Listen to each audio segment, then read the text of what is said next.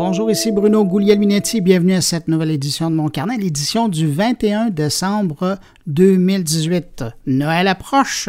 Aujourd'hui, pour cette édition, j'ai plein de choses à vous faire entendre, des choses que j'ai entendues et des choses euh, que je veux partager avec vous. On va également prendre du temps avec Jean-François Poulain pour parler de UX en 2019. Luc Sirois nous amène à l'INRS, un secret bien gardé de la recherche technologique au Québec. Et puis Stéphane Ricoul, de son côté, ben, il se penche sur les bornes intelligentes. Mais juste avant de revenir sur l'actualité numérique de la semaine, j'en profite quand même pour saluer quelques auditeurs de mon carnet. Cette semaine, salutations à PPC, salutations à Aurélie Cabon, Pierre-Édouard Baudouin, Daniel Perron, Nathalie Ouellette, Michel Vincent et Denis Buisson. Et puis, bien sûr, ben, merci à vous qui prenez le temps de nous écouter cette semaine, moi et ma bande.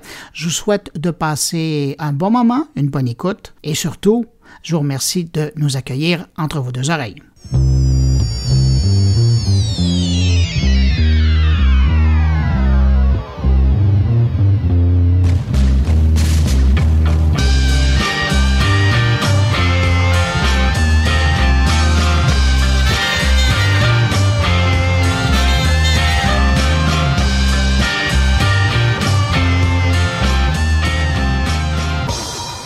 Facebook arrive à nouveau à prendre le devant de la sellette cette semaine avec ses nouvelles histoires d'accès aux données non autorisées, aux renseignements personnels de ses utilisateurs euh, par de nombreuses entreprises et puis aussi une poursuite du gouvernement américain. D'abord, euh, cette poursuite du procureur général de Washington qui s'attaque à Facebook pour avoir mal protégé les données de ses utilisateurs dans la fameuse affaire Cambridge Analytica.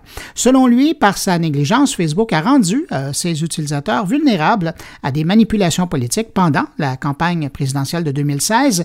Et puis, euh, les poursuites euh, sont faites en vertu des lois du district de Columbia qui encadrent l'utilisation des données personnelles. L'autre histoire concernant Facebook cette semaine, c'est ce reportage dévastateur du New York Times, un autre reportage du New York Times qui affirme que euh, des entreprises comme Amazon, Microsoft, Spotify ou Netflix, on parle de plus de 150 entreprises, auraient pu accéder à des données privées comme le nom des amis de leurs clients, euh, certaines de leurs publications, même des messages privés, et euh, ça, ben, bien sûr, sans la permission des intéressés, les utilisateurs de Facebook. Alors, un accès qui aurait eu cours de 2010 à 2018. Le reportage du New York Times est basé sur des documents internes et des témoignages d'anciens employés, évidemment faits sous le couvert de l'anonymat. Concernant cette enquête du New York Times, un représentant de Facebook a déclaré laconiquement, nous savons que nous avons du travail à faire pour regagner la confiance des gens. Protéger les données des utilisateurs nécessite des équipes plus fortes, des technologies plus performantes et des politiques plus claires. C'est sur cela que nous nous sommes concentrés pour la majeure partie de 2018. Les partenariats sont l'un des champs d'intervention de cette initiative et comme nous l'avons dit, nous mettons fin aux partenariats d'intégration qui ont été construits pour aider les gens à accéder à Facebook. Pour la suite des choses, ben, attendons 2019.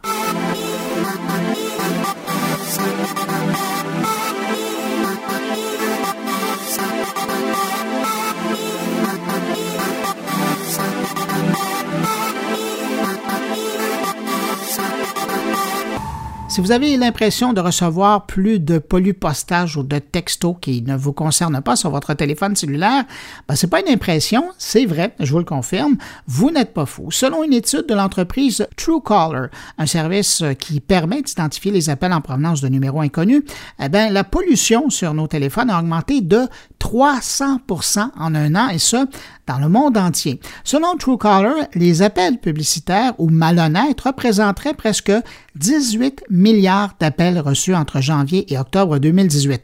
Un autre service similaire, le YouMail, évalue lui à 28 milliards le nombre d'appels non sollicités. Sur la planète, ce serait en Inde et au Brésil qu'on retrouverait le plus grand nombre de gens touchés par ce fléau en croissance. Pour vous donner une idée, au Brésil, un utilisateur de cellulaire reçoit en moyenne 37 appels de ce type par mois.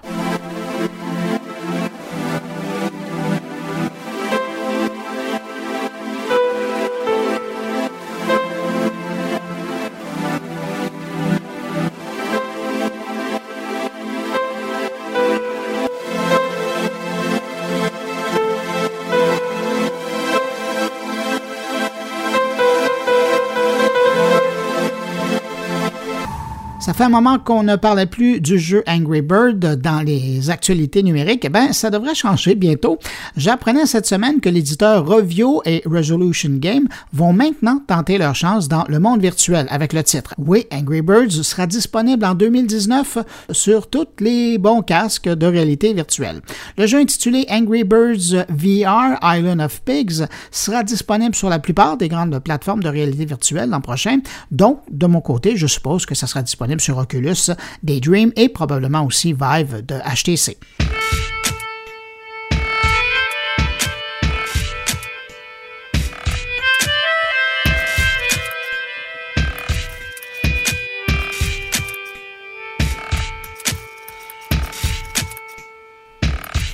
Si vous êtes le genre de personne qui a aimé la vague des Tamagotchi ou des Furby, vous allez peut-être avoir de l'intérêt pour ce nouveau produit qui vient tout droit du Japon. Connaissez-vous Lovot ou Levo? Euh, Lovot, L-O-V-O-T, c'est un petit robot qui sait absolument rien faire dans une maison, mais il sait à la limite faire quelque chose, c'est d'aller chercher votre attention et particulièrement votre affection. Il cherche de l'amour. Si vous avez de l'affection à donner, ben le vote est définitivement pour vous. Le petit robot domestique est sorti de la tête de Kanemi Yahashi. Euh, c'est lui qui a développé le fameux robot Pepper euh, qu'on commence à voir un peu partout sur la planète, qui a une taille d'un enfant avec une tablette là, sur l'abdomen pour illustrer ses propos. pour ce qui est de le vote, il fait 45 cm de haut et pèse 3 kg. Et son seul but dans la vie, c'est clair, c'est de générer un maximum d'attachement de votre part. On passe euh, pour la conversation parce que le vote ne parle pas. Il fait quelques sons, mais il a des yeux très expressifs et surtout trois roues motorisées qui lui permettra de circuler dans la maison à votre recherche. Dans sa tête, on retrouve des capteurs et des caméras qui lui permettent d'identifier les gens qui s'approchent de lui. Sinon, quoi dire? Ben, le vote est sensible au toucher et interagit avec l'utilisateur qu'il caresse. Il est chatouilleux également et on peut l'endormir en le berçant.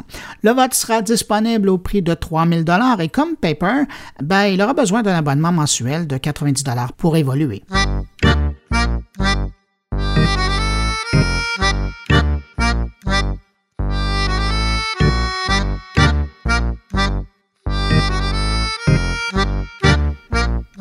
Histoire vue sur le site de TVA cette semaine, cette étude de, la professeure Claire Beaumont de l'Université Laval au sujet notamment des sextos. Dans son étude, on découvre que 13% des jeunes ont été déjà sollicités au moins une fois euh, pour une photo. Sans surprise, c'est les filles euh, qui le sont davantage. Quand on regarde de plus près ceux qui ont accepté d'envoyer quelque chose, eh on se rend compte que près de un jeune sur quatre qui se fait demander des photos à caractère sexuel accepte d'en envoyer. Une proportion qui grimpe à 1 sur 2 alors de 15 à 16 ans. Sinon, chez les 13 à 14 ans, on apprend également que les demandes proviennent davantage d'inconnus, tandis que chez les 15-16 ans, elles proviennent surtout d'élèves ou de personnes qui les connaissent. L'étude a été réalisée auprès de 33 000 répondants au secondaire, donc c'est assez euh, représentatif de la masse. Selon la professeure Claire Beaumont, le fait que les adolescents vivent avec leur téléphone, eh bien, ils ne voient plus nécessairement les dangers qui y sont reliés, de l'importance de rappeler aux jeunes l'utilisation prudente et réfléchie de ces appareils.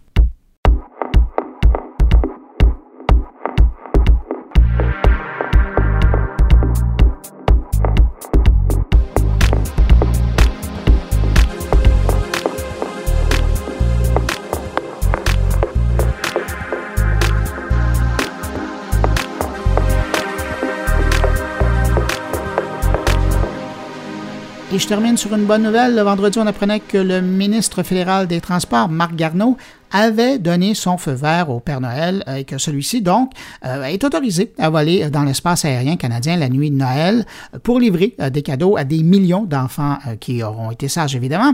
Puis on apprenait dans la dépêche qui a été envoyée par le gouvernement fédéral que plus tôt ce mois-ci, des inspecteurs de Transport Canada se sont rendus au pôle Nord pour inspecter le traîneau du Père Noël et ses systèmes de sécurité. dans l'inspection, on a aussi regardé le train d'atterrissage, le système de communication et de navigation, les harnais des reines et tout semble être euh, encore en très bon état de vol. En passant, le Père Noël demande à tous ceux qui possèdent un drone de le laisser à l'intérieur une fois la nuit tombée, particulièrement le soir du 24 décembre. Un drone pourrait effrayer les reines ou pire, entrer en collision avec le traîneau. Aussi, pointer un laser vers les membres de l'équipage du Père Noël, ben, c'est pas vraiment une bonne idée. Il pourrait être aveuglé et désorienté.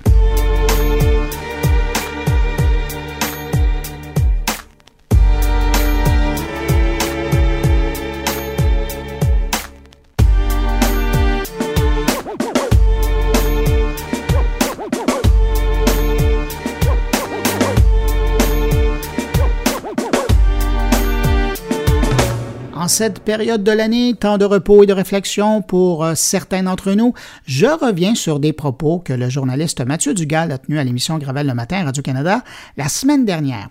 Il livrait un billet intitulé Lettre à mes abonnés. En fait, c'était un appel à la sobriété numérique pour la nouvelle année. Je vous en fais entendre un extrait. C'est une lettre, en fait, en forme de bilan, lettre à mes abonnés, et j'aurais le goût de dire lettre à tous les gens qui ont des abonnés. Euh, est-ce que vous êtes contente, content de votre année 2018 en ligne? Moi, je vous, dirais sincèrement, elle me laisse un drôle de goût dans le fond de la gorge, comme un goût de lendemain de brosse. Une brosse de 10 ans de like. Euh, je sais pas pour vous, mais après 10 ans de party, de très bons moments en ligne, quasiment sans arrêt, est-ce que 2018, c'est l'année où on aurait commencé à dessouler collectivement? Ou plutôt, est-ce qu'il faudrait commencer à dessouler en ligne collectivement? Les plus vieux vont sûrement se rappeler qu'en 1975, l'agence BCP, hein, dirigée par le grand Jacques Bouchard, avait créé une publicité fameuse pour la bière, la BAT 50. Hein. Euh, on est 6 millions, faut se parler.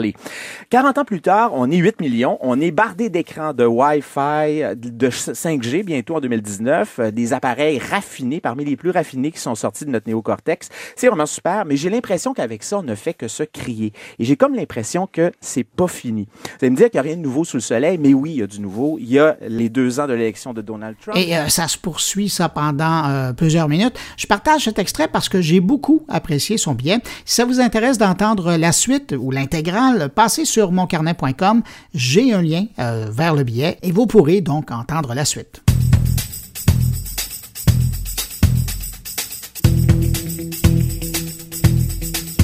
Récemment, Radio-Canada a mis en ligne une BD audio ou un podcast basé sur une bande dessinée, si vous aimez mieux.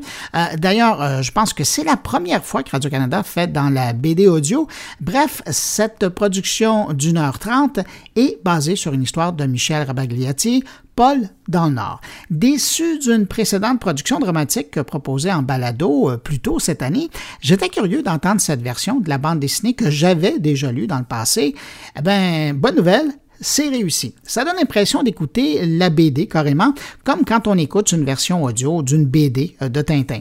Mais euh, cette fois, c'est une histoire bien québécoise avec une grande distribution de 28 comédiens. On trouve là-dedans notamment Denis Bernard qui assure la narration et qui fait le personnage de Paul lorsqu'il est adulte, Claude Legault qui joue le père de Paul, Diane Lavallée qui euh, est mère de Paul, Pierre-Luc Funk qui est le jeune Paul. Et puis au fil de l'histoire, on reconnaît même les voix de Jean-François Mercier, Michel Rivard et même Denis Drolet. Et si vous écoutez bien, on a même droit à des caméos du BDiste lui-même, Michel Rabrigliati, qui joue tour à tour un annonceur de bar de danseuse, un conducteur et un gars de garage. Euh, en passant, je conseille cette écoute plus à des adultes qu'à des enfants de jeune âge parce que de temps en temps, peut-être que les propos ou les situations pourraient en choquer quelques-uns. Alors euh, voilà, je fais la petite mention. Mais sinon, bon, j'arrête de parler, je vous fais entendre euh, la première minute de la BD audio. Paul dans le Nord est une bande dessinée écrite et dessinée par Michel Rabaliati. L'histoire se déroule entre 1975 et 1976. Je suis Denis Bernard et je serai Paul adulte. Je vous raconte cet épisode de ma vie. Chapitre 1 Saint-Sauveur, été 75.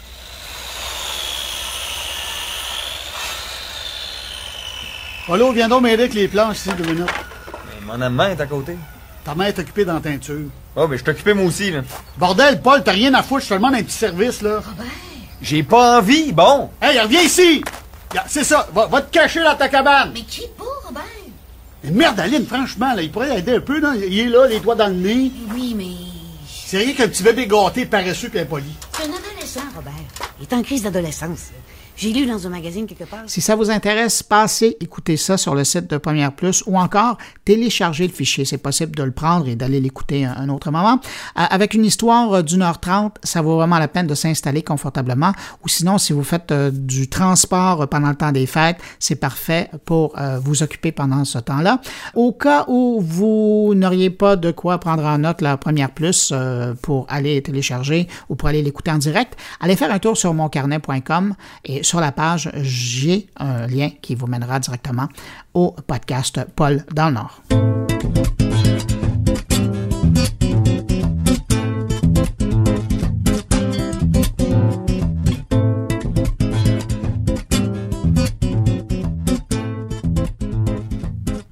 Tiens, une autre suggestion d'écoute. Randstad Canada vient de lancer une série de podcasts en français et en anglais au sujet des femmes qui transforment le monde du travail. Et c'est une série intitulée Les éclaireuses, une série qui porte sur les femmes qui travaillent dans le numérique. Je vous fais entendre un extrait d'une entrevue avec l'ex-ministre de l'Économie, de la Science et de l'Innovation sur le gouvernement libéral, Dominique Anglade.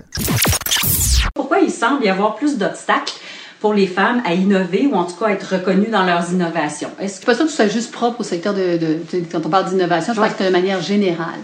Notre humanité a vécu de grandes, de, grandes transitions, puis la femme a pu finalement prendre sa place. Mm-hmm. euh, et on voit un progrès quand même qui est assez fulgurant depuis les, les 100 dernières, les 100 dernières années. Mais il reste encore beaucoup de chemin à parcourir. Et là, ce que l'on voit par rapport au brevet, c'est aussi le reflet du fait qu'on n'ait pas de femmes suffisamment graduées dans les secteurs techniques, et même lorsqu'elles le sont, euh, et qu'elles rentrent au même niveau que les mhm. hommes, au bout de 5 ans, au bout de 10 ans, elles n'occupent pas les mêmes fonctions. Donc, il y a des biais qui persistent dans notre, dans notre société. Puis, je pense qu'il faut trouver des mécanismes qui fassent en sorte que tout le monde puisse, euh, justement, contribuer à son plein potentiel. Alors, ça veut dire quoi trouver des mécanismes? Ça peut faire, on peut retrouver des mécanismes. Mais, mais, concrètement parlant, euh, ça peut vouloir dire qu'on revoit la manière de faire les CV. Moi, je me souviens quand, ben, je me souviens, c'est pas c'est pas si, il y avait pas si longtemps que ça, mais quand on, cherche à combler des postes sur les conseils d'administration, puis qu'on arrive avec trois CV euh, masculins, on dit ben non, mais c'est parce que c'est ceux-là qu'on a trouvés, ben vous allez les chercher encore. vous allez les chercher, vous allez revenir. ça ne veut pas dire que c'est nécessairement une femme qu'on va prendre, mais je ne peux pas croire que les trois que vous me donniez en premier, c'est ces trois-là que, parmi lesquels je vais choisir. Il y a quand même un biais dans votre approche. Si ça vous intéresse d'en entendre plus, vous trouverez euh, ce podcast et d'autres euh, de cette série sur le site de Randstad Canada. Ou sinon, ben, encore une fois, passez sur moncarnet.com. J'y indique un lien pour aller directement sur la section où on retrouve cette balado.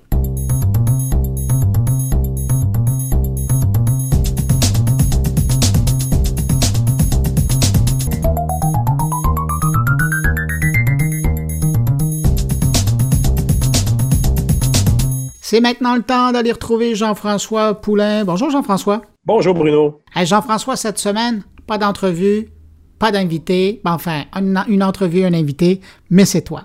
Et voilà. J'avais le goût avec toi de pas faire une rétrospective UX parce que semaine après semaine, tu arrives à nous donner une bonne image de euh, skill UX puis les différents angles de l'expérience utilisateur euh, dans toutes les sphères de nos vies. Mais j'avais le goût de regarder vers l'avant, peut-être même basé sur les rencontres que tu nous as fait faire euh, parce que ça nous a aidé à réfléchir tout au long de l'année. Donc, si on regarde les points importants de l'expérience utilisateur vers 2019, ça t'inspire? Ça m'inspire vraiment beaucoup. Bon, première une autre question. oui, j'ai une autre question. Euh, première piste, quelque chose qui a été très important cette année, puis j'ai l'impression que pour toi, c'est quelque chose qui va être encore plus important en 2019. Ça va être l'importance que les commerçants vont accorder ou la prise de conscience que les commerçants vont devoir faire par rapport à créer une expérience particulière pour les gens qui viennent consommer chez eux.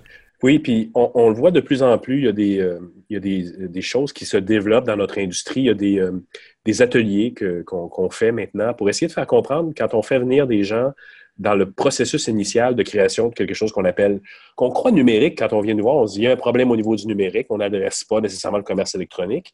Mais la façon dont on le fait maintenant, c'est qu'on fait, on fait des ateliers de, service design, puis on assoit les gens autour d'une table, puis là, on va utiliser les murs, puis il n'y a pas d'écran bizarrement dans la, salle, il y a pas de, pas on, empêche les cellulaires, on empêche les, les, ordinateurs, donc tout le monde se concentre sur la problématique. Puis il y a déjà une symbolique là. Puis on se permet de, de reculer un peu, de prendre un pas de recul, puis se dire comment ma solution numérique, comment je peux améliorer l'ensemble de mon offre commerciale? Et, oui, effectivement, ça passe par le numérique parce que c'est pour ça qu'on vient nous voir. Mais on se pose aussi la question, puis on l'a vu cette année, comme tu disais tout à l'heure avec, euh, euh, M. Song, Ethan Song de, Frank Oak, euh, on a eu une entrevue qui, on parlait de ça, eux, se sont bien intégrés parce qu'ils l'ont pris à repos. Hein. Ils ont été numériques en premier, puis après, ils ont créé des boutiques brick and mortar, de briques et mortier. Et, là, eux, eux, ont été capables de l'appliquer un petit peu mieux parce qu'ils avaient ce, cette espèce de pas de recul. Mais quand on, est, quand on prend la peine donc de reculer un petit peu puis de se poser des questions sur comment ça se passe pour mon utilisateur à partir du moment où il entend parler de ma marque jusqu'à temps qu'il arrive à la caisse. Il y a une expérience avec le caissier. Est-ce que le caissier est agréable? Il est désagréable? Comment je peux améliorer ça? Est-ce que les objets sont en inventaire? Ils ne le sont pas? Est-ce que si on ne l'a pas, on peut vous l'envoyer à la maison? Puis on, sait, on en a tous vu des expériences comme ça, mais c'est vraiment pas systématique. Donc, si c'est un point pour 2019, c'est définitivement un point d'évangélisation, comme on en a eu tellement dans les 20 dernières années. On en est là de dire, on ne peut pas concurrencer Amazon de la même façon.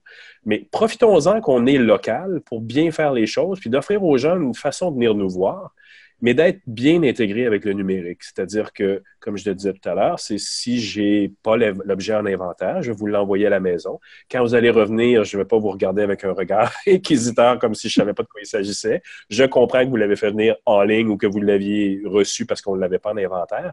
Donc, ce, comment bien ficeler l'expérience comme ça d'un utilisateur? Ben, c'est comme ça, je pense, que les commerçants au, Québec, au Canada, où tout ce qui est local va pouvoir tirer son épingle du jeu par rapport à des monstres comme Amazon qui sont capables de te livrer quelque chose le lendemain. C'est très dur à battre, sauf que on dépend encore de cette expérience d'aller voir des personnes.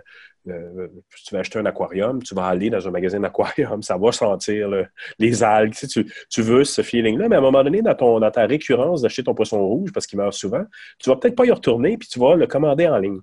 C'est un bel exemple. Hein?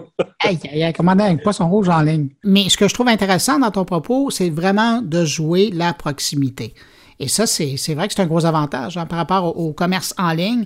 Les gens qui sont, qui sont présents localement peuvent la jouer, cette carte-là. Je pense bien. Mais c'est, oui, donc c'est, le côté, on, nous sommes local, mais c'est le côté aussi qu'on ne peut pas ignorer que le commerce électronique est là. On ne peut pas dire on va offrir une super expérience en personne si on n'est pas capable après, comme le j'ai noté quand tu es venu avec quelqu'un sur place, tes mesures près, parce que je connais tes couleurs, je connais tes goûts, puis je suis capable après ça de te dire, je t'envoie un petit email. C'est pas un email invasif, c'est un email en lien avec le fait que je sais dans quelle saison on est, puis il nous en a parlé lors de l'entrevue, puis c'était quelque chose qui devait être développé durant l'automne. C'est cet algorithme, justement, qui est capable de lier un peu, je sais qui tu es, je sais dans quelle saison on est, je sais la température qu'il fait, donc je vais te faire des, je vais carrément te faire des suggestions en rapport avec tout ça. Et là, on applique vraiment un petit peu de tout de façon intelligente. Allons plus loin. Dans un des éléments que tu trouves qui a du potentiel, en tout cas pour être encore plus important en 2019, parce que ça l'a déjà été important en 2018, c'est l'importance euh, des tests quantitatifs et qualitatifs euh, qui euh, deviennent vraiment incontournables. J'ai eu la chance de côtoyer beaucoup les gens du Tech 3 Lab euh, et du HEC, qu'on a eu euh, d'ailleurs Pierre Majoric Léger euh, en entrevue ici. C'était, ça m'a beaucoup ouvert les yeux sur la capacité qu'on a de tester quantitativement, c'est-à-dire avec de dire, par exemple, il y a des tests qui se font où tu regardes la pupille de l'œil et tu sais où la personne regarde sur un écran ou dans une voiture, un chauffeur d'autobus, où est-ce qu'il est distrait dans l'autobus, est-ce qu'il regarde à l'extérieur, est-ce qu'il regarde à l'intérieur. Parce que si tu fais des, tests qu'on appelle quantitatifs, c'est à peu près ça qu'on faisait à date dans tout ce qui était numérique. On faisait des tests en disant euh, trouvez-nous telle chose dans l'interface, puis la personne euh, était suivie dans son cheminement et on en tirait des enseignements. Parfois, on posait des questions sur euh, des, questions encore plus qualitatives sur avez-vous aimé cette expérience? Et là, c'est oui, parce qu'évidemment, tu es dans un contexte où est-ce que tu dis oui, tu dis non. Mais quand tu tombes dans le quantitatif et qu'on mesure ton, ton être lui-même, qu'on regarde tes pupilles, que ta pupille regarde à un endroit et que je suis encore plus capable, grâce à l'intelligence artificielle qu'ils ont mis là-dedans, d'être capable de voir si ce qu'ils regardent, ils l'aiment ou ils l'aiment pas. Ça fait une sacrée différence parce qu'historiquement, il y a des gens qui ont testé avec de culométrie, regardaient où les gens regardaient, puis se disaient Ah mon Dieu, ils aiment ça. Ben non, ils n'aimaient pas ça. Puis là, maintenant, on est capable de superposer le, la, kilométrie et, mon émotion. Donc, je sais si on aime ça ou si on n'aime pas ça. Je vais l'éliminer ou le corriger si on n'aime pas ça. Donc, on commence à, à mettre ensemble ça, puis euh, le quantitatif, le qualitatif. Puis on se rend compte aussi que, ce qui est important, c'est de le faire rapidement. Puis ça aussi, c'est un, gros changement dans la donnée. Puis je, je, avais parlé un petit peu en début 2018 que ça s'en viendrait. Puis c'est effectivement mis en place, c'est que maintenant, on exige de plus en plus d'avoir des tests qui sont très rapides. On va on va préparer les tests le lundi, faire les tests le mercredi, euh, discuter avec les équipes de production le jeudi en disant on a testé ceci, on a testé cela, on fait nos corrections maintenant, puis on repart dans la production. Alors qu'il n'y a, pas euh, un an ou deux, ben, on faisait une série de tests pendant une période d'une semaine. on rédigeait un rapport pendant deux semaines, on venait le produire, puis là, ben, bon, ça, ça, ça, euh, ça, rendait les délais un petit peu plus longs. Donc, ça, c'est en train de se réduire, puis on est de plus en plus agile, si je puis dire, puis on est capable de, de corriger beaucoup plus rapidement nos développements et donc de sauver plus d'argent dans les développements d'applications, en théorie. Euh, encore récemment, je voyais que de plus en plus souvent maintenant, dans les grandes salles de spectacle, il y a des artistes, des grands artistes. Là, c'est pas celui qui fait du cabaret euh, au coin de la rue, mais euh, des grands artistes maintenant qui ont des systèmes justement pour évaluer la réaction du public à, leurs chansons, à leurs performances, et justement à lire, ce, ce, sentiment-là dans le visage. Mais évidemment, bon, ils sont pas tous branchés non plus pour aller chercher l'émotion qui, est plus interne, cérébrale, mais quand même, on est en train d'appliquer ces lois-là dans d'autres univers aussi. Ben, on a eu une entrevue avec euh, le vice-président de, de D-Box aussi qui nous parlait du fait qu'il pouvait aussi avoir des éléments de sur pas nécessairement la satisfaction, mais sur certaines émotions, certains feelings que les gens utilisent. On parle un peu de leur postérieur, de leurs jambes, puis de leur dos, mais quand même, puis les bras aussi sur les côtés, on est capable d'avoir un, feedback sur ce genre d'émotions-là aussi. Donc, oui, on mesure de plus en plus. Je pense que le nerf de la guerre, il va être de plus en plus là, c'est dans la mesurabilité de nos réactions face à la machine, puis comment on peut l'améliorer. Troisième point sur lequel euh, tu veux t'arrêter quand tu regardes en 2019, c'est le retour de la conversation. Ben, ça fait longtemps qu'on l'entend. On a tous intégré ça de plus en plus dans nos maisons. On se fait faire des peurs un petit peu aussi à, dire Ah, ils, nous espionnent. Oui, mais by the way, ton téléphone t'espionne et ton ordinateur aussi, et depuis bien longtemps. Mm-hmm. Euh, là, on installe cette console vocale, verbale, qui, est capable d'interagir avec nous. Moi, je t'avoue, j'en ai une depuis un an maintenant. Je suis extrêmement satisfait de l'expérience. Puis je me dis que je commencerai à être confortable à dire à une marque on pourrait commencer à créer une conversation entre toi et les utilisateurs à travers une interface euh, qui est purement vocale, surtout dans une maison connectée. Euh, là où je pourrais euh, dire, je, crée un environnement et je le, mets en, communication avec la machine. Je trouve ça de plus en plus intéressant. Donc, je reste vigilant dans la prochaine année à tout ce qui va être dialogue. Et, pour nous, en, UX, en, en expérience utilisateur, c'est un changement de paradigme parce qu'on est habitué à, illustrer nos, éléments en faisant des plans d'interface et tout ça. Ben là, on va être plus, on va peut-être plus faire des, scénarios dans le style le, c'est livre dont vous êtes le héros. Si la personne répond telle chose, allez à telle page. Si la personne répond telle chose, allez à telle autre page. Ça commence à ressembler à une espèce d'arbre décisionnel de conversation parce que je pense qu'on en est encore un petit peu là. Les algorithmes ne sont pas encore complètement intelligents. Mais il va falloir carrément commencer à, le penser en conséquence. Mais ça doit être intéressant hein, pour quelqu'un comme toi euh, qui est dans l'UX depuis longtemps de voir une nouvelle fenêtre survivre comme ça. Il y en a vraiment beaucoup qui se trouvent. Euh, un des autres points qu'on voulait regarder justement, c'est tout ce qui est l'Internet des objets. Pour nous, cette fenêtre de communication-là, elle est là, elle est énorme. J'ai eu la chance de travailler l'été dernier sur quelque chose qui interagissait avec l'élevage d'animaux où j'avais des capteurs dans des fermes industrielles et qu'est-ce que j'étais capable d'aller chercher et redonner aux éleveurs pour pouvoir maximiser, euh, je dis bonjour aux, végétariens dans, l'audience, mais pour maximiser la production d'animaux, ben, c'est de genre de facteurs qu'il faut aller chercher. Euh, et, et, je trouve ça complètement fascinant. Et c'est, on est carrément là-dedans. Un autre point sur lequel euh, tu trouves qu'il y a de l'importance, euh, en tout cas qui va prendre de l'importance en 2019, c'est la transparence avec les utilisateurs? La transparence, puis d'autant que Montréal est un hub, un moyeu, un pivot de l'intelligence artificielle. J'ai eu la, chance de, me, de, faire une entrevue avec Christelle Black euh, à l'automne dans le cadre d'une conférence qu'elle a donnée sur l'intelligence artificielle et la bienveillance c'est complètement merveilleux comme titre, puis c'est tout à fait vrai. C'est toujours ce principe d'être capable d'avoir, euh, comment dire, d'avoir une relation avec la machine, encore une fois, euh, et qu'il soit transparente. Chez Elementia, ils ont, ils ont même un département qui s'assure, par exemple, de, de pouvoir, euh, quand un phénomène d'algorithme, les algorithmes s'additionnent, tu choisis le meilleur, et le meilleur choisit le meilleur, choisit le meilleur, puis à un moment donné, il y a une décision qui est prise que c'est cet algorithme-là qui est le meilleur de tous. Pourquoi? Tu ne le sais plus à un moment donné. La, transparence du pourquoi la machine a pris une décision à ta place, ben, elle est là en ce moment. C'est le genre de question qu'on doit se poser et qu'on va devoir se poser. Est-ce qu'on est en train de remplacer l'humain dans la prochaine année ou dans les prochaines années ou est-ce qu'on est en train de le complémenter? Est-ce que je suis en train de lui donner de l'aide pour accomplir, par exemple, un agent en, finance? Qui était un des exemples, des exemples de Christelle Black, de est-ce que je suis en train de lui donner des outils pour le rendre meilleur? Et pour ce faire, je dois l'éduquer sur la décision que j'ai prise. J'ai pris cette décision sur la cote de crédit de ton client parce que ceci, ceci, cela.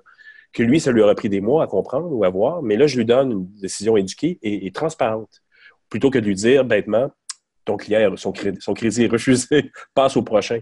Ce qui est faisable aussi. On peut très bien comprendre que l'un et l'autre peuvent être mis en développement en ce moment, je pense que moi, je miserais plus pour une certaine forme de transparence, même une forme complète de transparence, parce que de toute façon, l'intelligence artificielle n'est pas celle qu'on pense qui va arriver. On nous a promis, euh, ou les gens se sont imaginés beaucoup, que l'intelligence artificielle elle était assez omnipotente. Je pense qu'on est dans cette phase-ci à une intelligence qui nous complémente, nous aide dans l'industrie, dans le commerce, dans tout ce qu'on a à faire avec. Mais pour y arriver, ben, il va falloir essayer de mettre cette espèce de forme de j'ouvre la boîte noire et la décision qui est à l'intérieur, ben, je te l'explique en autant de C'est intéressant parce que dans la plupart des exemples que tu as donnés, on est toujours dans le monde des appareils, dans le monde du numérique, mais et, c'est un peu le dernier point que tu voulais euh, faire en regardant ce qui s'en vient vers 2019, c'est le fait que les designers et les créateurs d'expériences, de plus en plus, ils sont amenés à participer à des expériences qui sont hors de l'écran, qui sont loin de ces appareils-là. Oui, absolument. Puis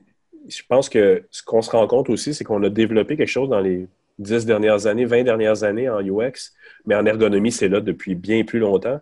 Puis j'étais euh, j'étais dans une conférence qui s'appelle UXPA il y a deux ans à Toronto. Et j'ai rencontré une dame qui a commencé à travailler dans l'industrie en 1967. Je suis né en 67. je lui ai posé la question à un moment donné, euh, Madame, Madame Rosenbaum, puis j'ai posé la question, je lui ai dit, est-ce que l'arrivée de l'intelligence artificielle, l'arrivée de tous ces paramètres-là, qui sont complètement différents, qui, oui, on peut travailler dans le vivant, on est complètement ailleurs. Est-ce que ça va changer notre industrie? Puis elle m'a regardé en souriant, c'était adorable. Elle m'a regardé en souriant, elle m'a dit non, pas du tout. La méthodologie pour qu'on comprenne comment l'humain parle à la machine, elle n'a pas changé. Nous, en tant que concepteurs, développeurs, on doit s'assurer que l'humain est en mesure de comprendre ce que la machine fait ou veut faire par l'intermédiaire de bon, du client qui est derrière. J'ai trouvé ça, j'ai trouvé que c'était des grandes paroles de sagesse d'une dame qui est dans l'industrie depuis avant que je sois né.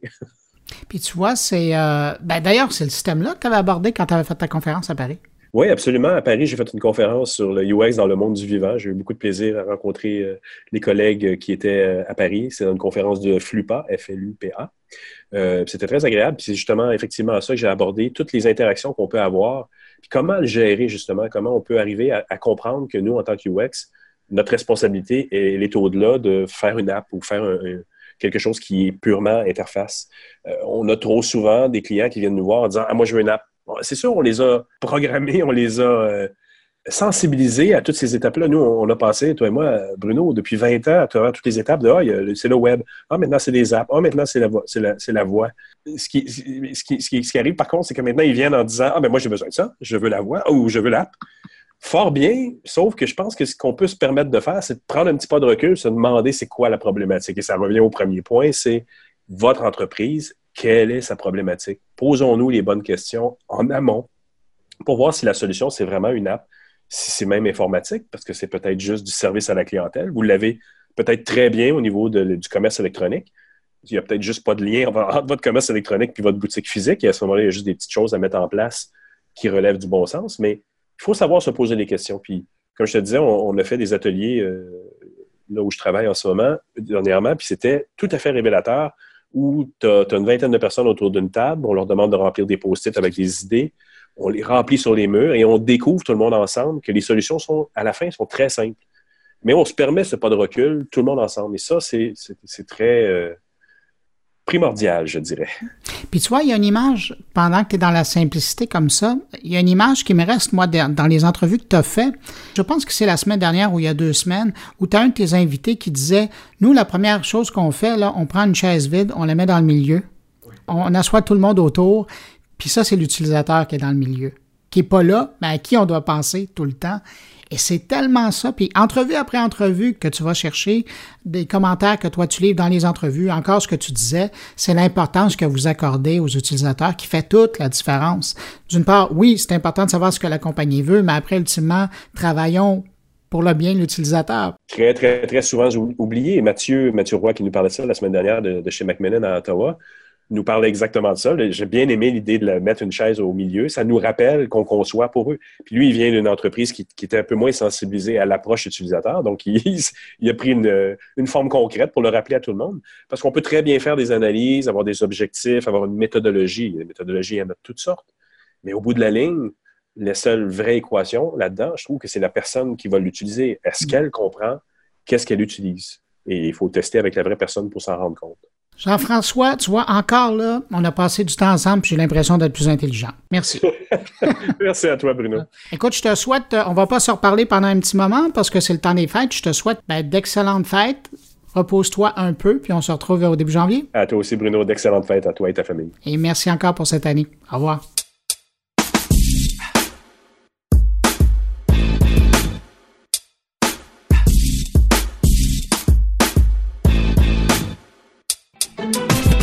Alors cette semaine, Luc Sirois, le patron du consortium Prompt, nous amène dans un lieu qu'il connaît bien, l'INRS. Euh, si Q avait un laboratoire au Québec, je parle de Q dans James Bond, là, donc pour élaborer de nouvelles technologies, c'est probablement à, l'INRS qu'on le retrouverait, tellement ils font de la recherche surprenante. Mais bon, pour revenir à Luc Sirois, il connaît bien l'endroit parce que Prompt finance les travaux de ces chercheurs-là euh, à l'INRS qui sont faits en partenariat avec des entreprises du domaine d'éthique et du numérique. Comme vous allez l'entendre dans son entrevue avec Stéphane Roche, l'INRS est vraiment un secret bien gardé au Québec et un lieu de recherche surprenant. On écoute. Alors, on, est ici maintenant à l'INRS, à l'Institut national de recherche scientifique, au centre euh, Urbanisation, Culture et Société, en plein cœur de Montréal, au coin, dans le quartier latin, au coin de Saint-Denis, Sherbrooke, un centre qui fait des choses extraordinaires, un peu mal connu. Et l'INRS en général, c'est un peu mal connu. Et là, je suis avec le nouveau directeur de la recherche, Stéphane Roche. Alors Stéphane, qui es-tu mon cher? Ben, comme, comme tu l'as dit, là, moi je suis euh, nouvellement arrivé à l'INRS comme directeur de la recherche et des activités académiques. Puis avant, j'ai passé 15 ans à l'Université Laval comme professeur au département des sciences géomatiques. Puis j'ai travaillé en gros sur euh, les enjeux euh, géographiques et sociaux des villes intelligentes, sur les stratégies numériques en lien avec le territoire et l'engagement des populations. Et l'Institut national de recherche scientifique, ça, c'est un joyau du Québec mal connu. Dis-nous-en euh, quelques mots. Ben, ben L'INRS est effectivement moins connu que les autres universités. C'est pas une université au sens classique, c'est un institut de recherche, mais qui a la particularité euh, de délivrer des diplômes de deuxième et troisième cycle. Et euh, donc l'activité est essentiellement organisée autour de la recherche. C'est la raison première et la mission première, la recherche appliquée et théorique en, en, lien avec les besoins euh, économiques, culturels et sociaux de la société québécoise. C'est dans la mission euh, intrinsèque de l'INRS. Puis la particularité de l'INRS, qui fait sa spécificité depuis sa création il y a, il y a 50 ans, c'est d'être organisé non pas autour de disciplines, mais autour d'objets de recherche ou de grands enjeux de société. Et donc, on est articulé autour de quatre centres. On est dans un de ces centres aujourd'hui, tu, l'évoquais, Urbanisation, Culture et Société. On a un, deuxième centre qui est situé à, Laval, qui est le centre euh, Armand Frappier, Institut Armand Frappier, et qui, euh, dont les, les, travaux sont euh, essentiellement organisés autour de, des biotech et de toutes les recherches dans le domaine biomédical.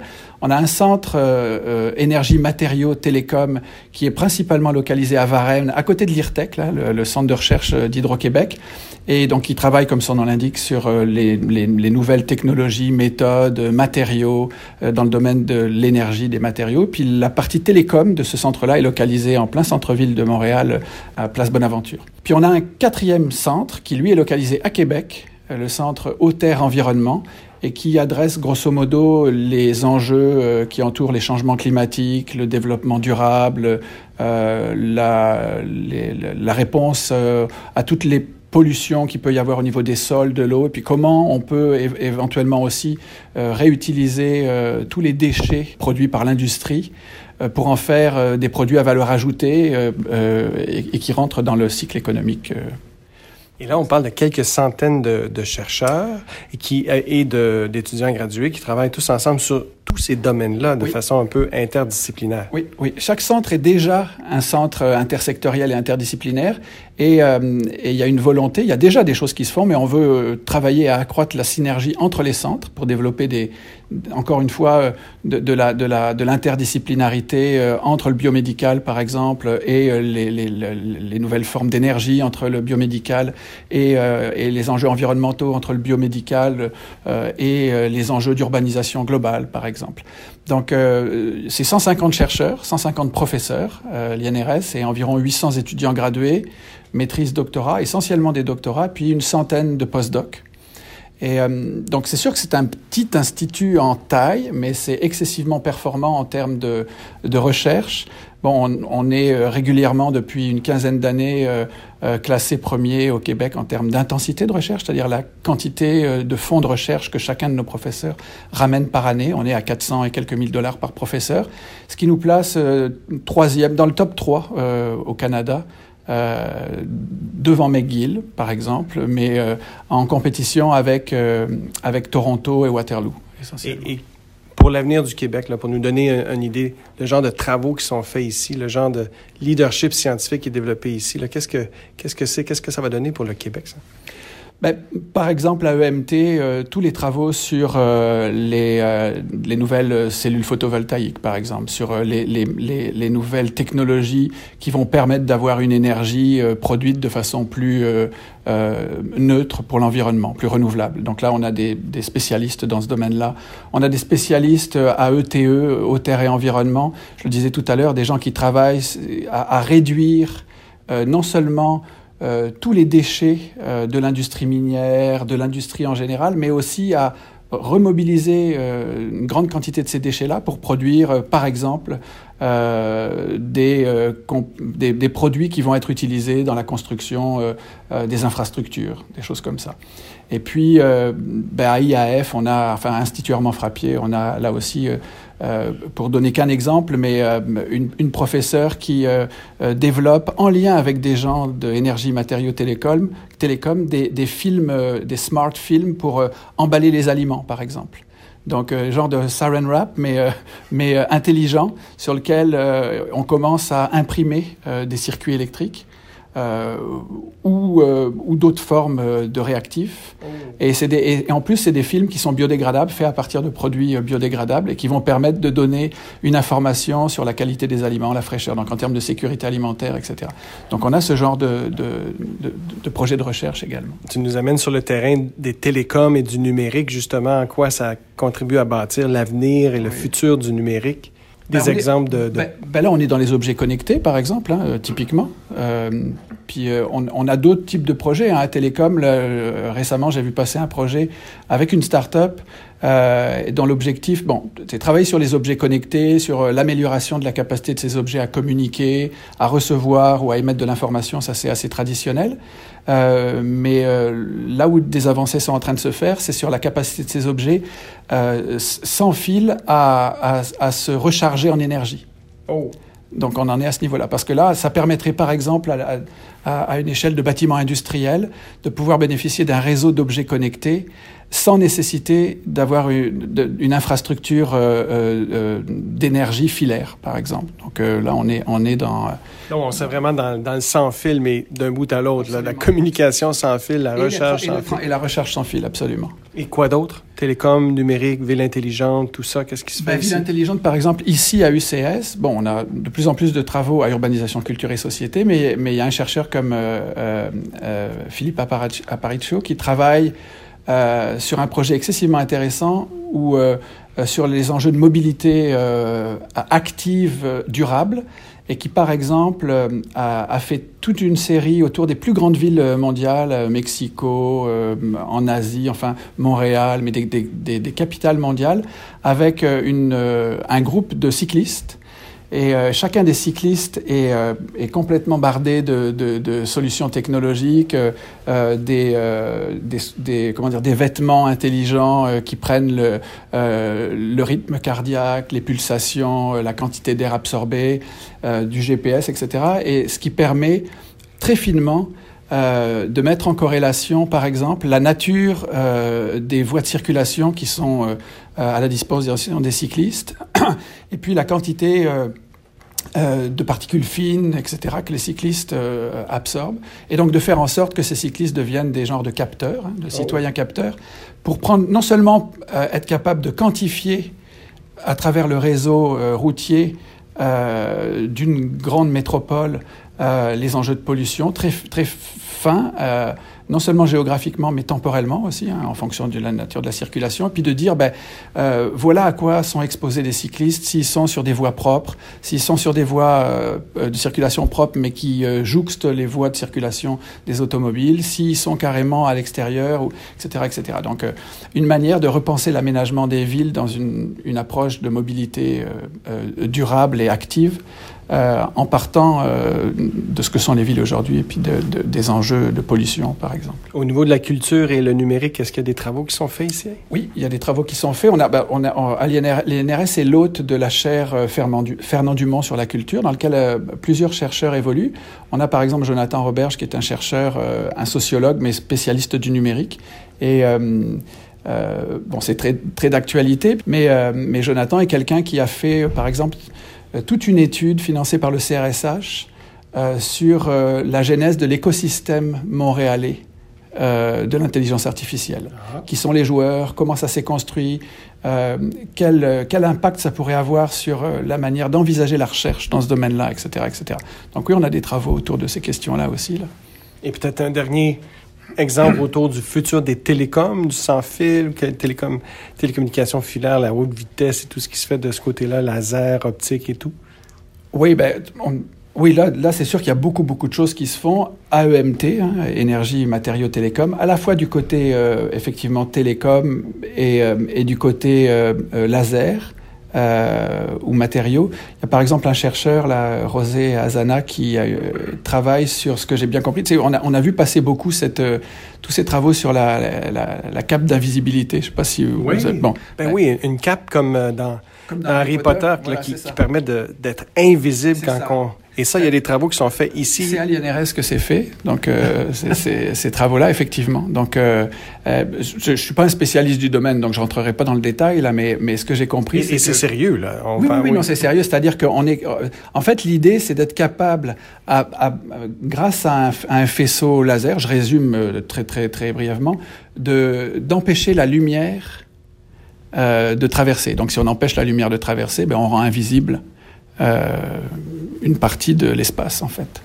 Donc, grosso modo, c'est ça. Là. Et puis, euh, Ou en fait, de retransmettre les images qui viennent d'un côté vers, vers l'autre? Oui, ben, les empêcher, à partir du moment où on empêche le, le signal lumineux de traverser un, un une genre de, de, euh, de plan euh, laser, ça veut dire que de l'autre côté de ce plan-là, on ne voit pas uh -huh. ce qui est, ce qui a. Mais à la fois, c'est invisible, mais la lumière ne traverse pas. Donc, euh, on est dans un, une sorte de, filtre d'invisibilité où on ne voit, pas ce qu'il y a derrière, mais on a l'impression qu'on qu le voit, c'est-à-dire que c'est transparent, mais, la lumière émise par les objets de l'autre côté est pas est pas visible. Mais là, je caricature beaucoup, mais c'est grosso modo ça dont il s'agit, oui.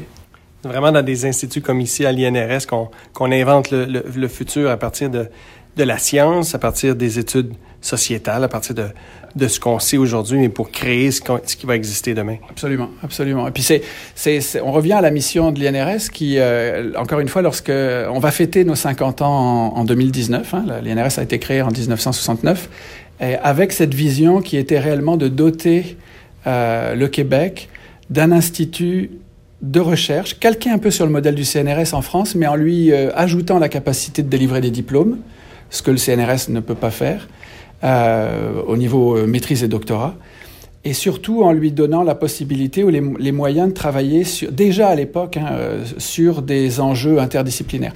Puis c'est assez intéressant parce qu'on voit les universités aujourd'hui plus classiques tenter de se réorganiser sur ce modèle-là, c'est-à-dire que euh, tenter de créer de la porosité dans les silos disciplinaires, euh, lancer des grands chantiers comme à l'université Laval, là, les chantiers d'avenir, mais, mais qui adressent des grands enjeux de société en essayant de mixer les disciplines. Les... C'est ce que l'INRS fait depuis 50 ans. C'est le, le, principe de fonctionnement de l'INRS et c'est sans doute ce qui explique euh, à la fois la performance puis aussi sa capacité à répondre euh, euh, de façon euh, euh, sans doute beaucoup plus euh, euh, précise et singulière à des enjeux de société, en mixant aussi la recherche très appliquée en lien avec les partenariats et, et la recherche théorique. Parce que c'est vrai que les partenariats à l'INRS sont depuis 50 ans le pain et le beurre des chercheurs. Là. Ton, ton message pour les Québécois, puis pour les jeunes en particulier, qu'est-ce que ce serait? Bah, si vous voulez faire de la science euh, haute et puis être euh, euh, les futurs euh, ou les leaders scientifiques de demain, et on sait combien la science doit retrouver sa place dans la société, on le voit partout, la nécessité, ben, c'est à l'INRS qu'il faut venir. Et ben oui, peut-être inventer toute la magie des Absolument. Harry Potter du futur. Absolument.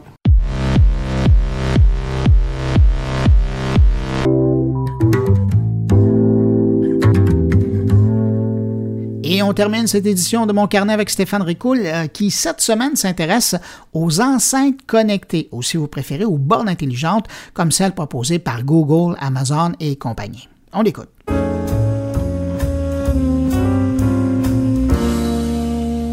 Mon cher Bruno et chers auditeurs de ce merveilleux podcast, j'aimerais profiter de cette dernière édition 2018, en tout cas en ce qui me concerne, pour vous souhaiter le meilleur qui soit entre vos deux oreilles, bien entendu. Bruno, comme à chaque année, tu nous as dressé une liste des cadeaux techno pour Noël qui auront le plus de succès. Arrive en tête de ton palmarès, évidemment, les fameuses enceintes connectées. Puisque je suis dans le monde de l'économie numérique depuis maintenant quelques années, il n'y a pas une semaine qui se passe sans que l'on me pose la question est-ce que ces enceintes connectées nous écoutent vraiment tout le temps J'ai bien évidemment mon avis là-dessus, mais je souhaitais le confronter à ce qui se dit ailleurs dans le monde. J'ai donc pris le temps de lire de nombreux articles sur ce sujet, et voici ce qu'il en sort.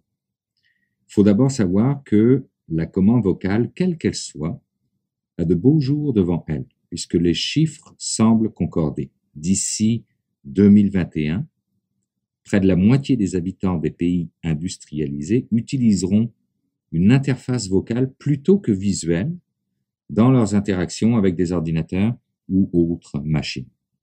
Alors, si l'on sait que pour les Amazon ou Google de ce monde, euh, l'enjeu n'est pas de faire du cash directement avec ces appareils, mais bel et bien de rentrer dans vos foyers, qu'en est-il de la sécurité et du respect finalement de la vie privée? Les enceintes vocales écoutent effectivement les conversations en permanence et elles envoient ces données dans le cloud. Ce sont les métadonnées qui sont conservées, soit le nom, la date, l'heure et l'historique des requêtes. Un premier risque donc qui est lié à la confidentialité de vos données. L'autre risque, et le plus important selon moi, est lié à votre empreinte vocale. Une empreinte vocale, elle est unique, c'est comme une empreinte digitale. Quand on sait qu'aujourd'hui, avec certaines banques, le mot de passe euh, devient votre voix, euh, il y a lieu de s'inquiéter okay, de ce que les hackers peuvent faire avec votre voix. Car si un hacker réussit à s'infiltrer dans votre enceinte intelligente, faut savoir qu'il pourra alors s'infiltrer dans tous les appareils qui y sont connectés. Croyez-le ou non, mais le mois dernier, j'ai fait la lecture pour la première fois du roman 1984 de George Orwell. Et je m'amusais systématiquement à remettre cette écriture dans un contexte 2020. Malheureusement, il ne nous manque plus que la fonction visuelle des télécrans qui sont décrits dans ce roman pour comprendre vers quoi notre monde pourrait tendre sans un contrôle serré de ces technologies. C'est à se demander si l'adage qui dit pour vivre heureux, vivons cachés ne serait pas digne d'une actualisation en vue des prochaines années. Ah, puis by the way, mon enceinte connectée à la maison, elle a son micro coupé en permanence.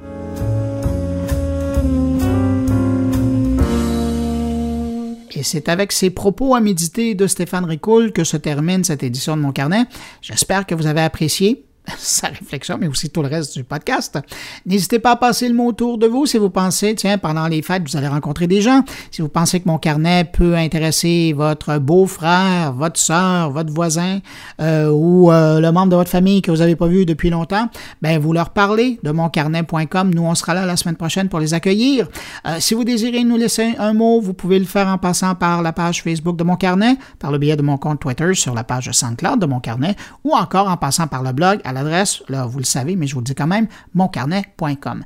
Merci d'avoir été là. Je vous souhaite de passer une excellente semaine. Je vous souhaite un bon Noël si vous le célébrez. Et puis, on se retrouve la semaine prochaine pour une nouvelle édition de Mon Carnet. Au revoir.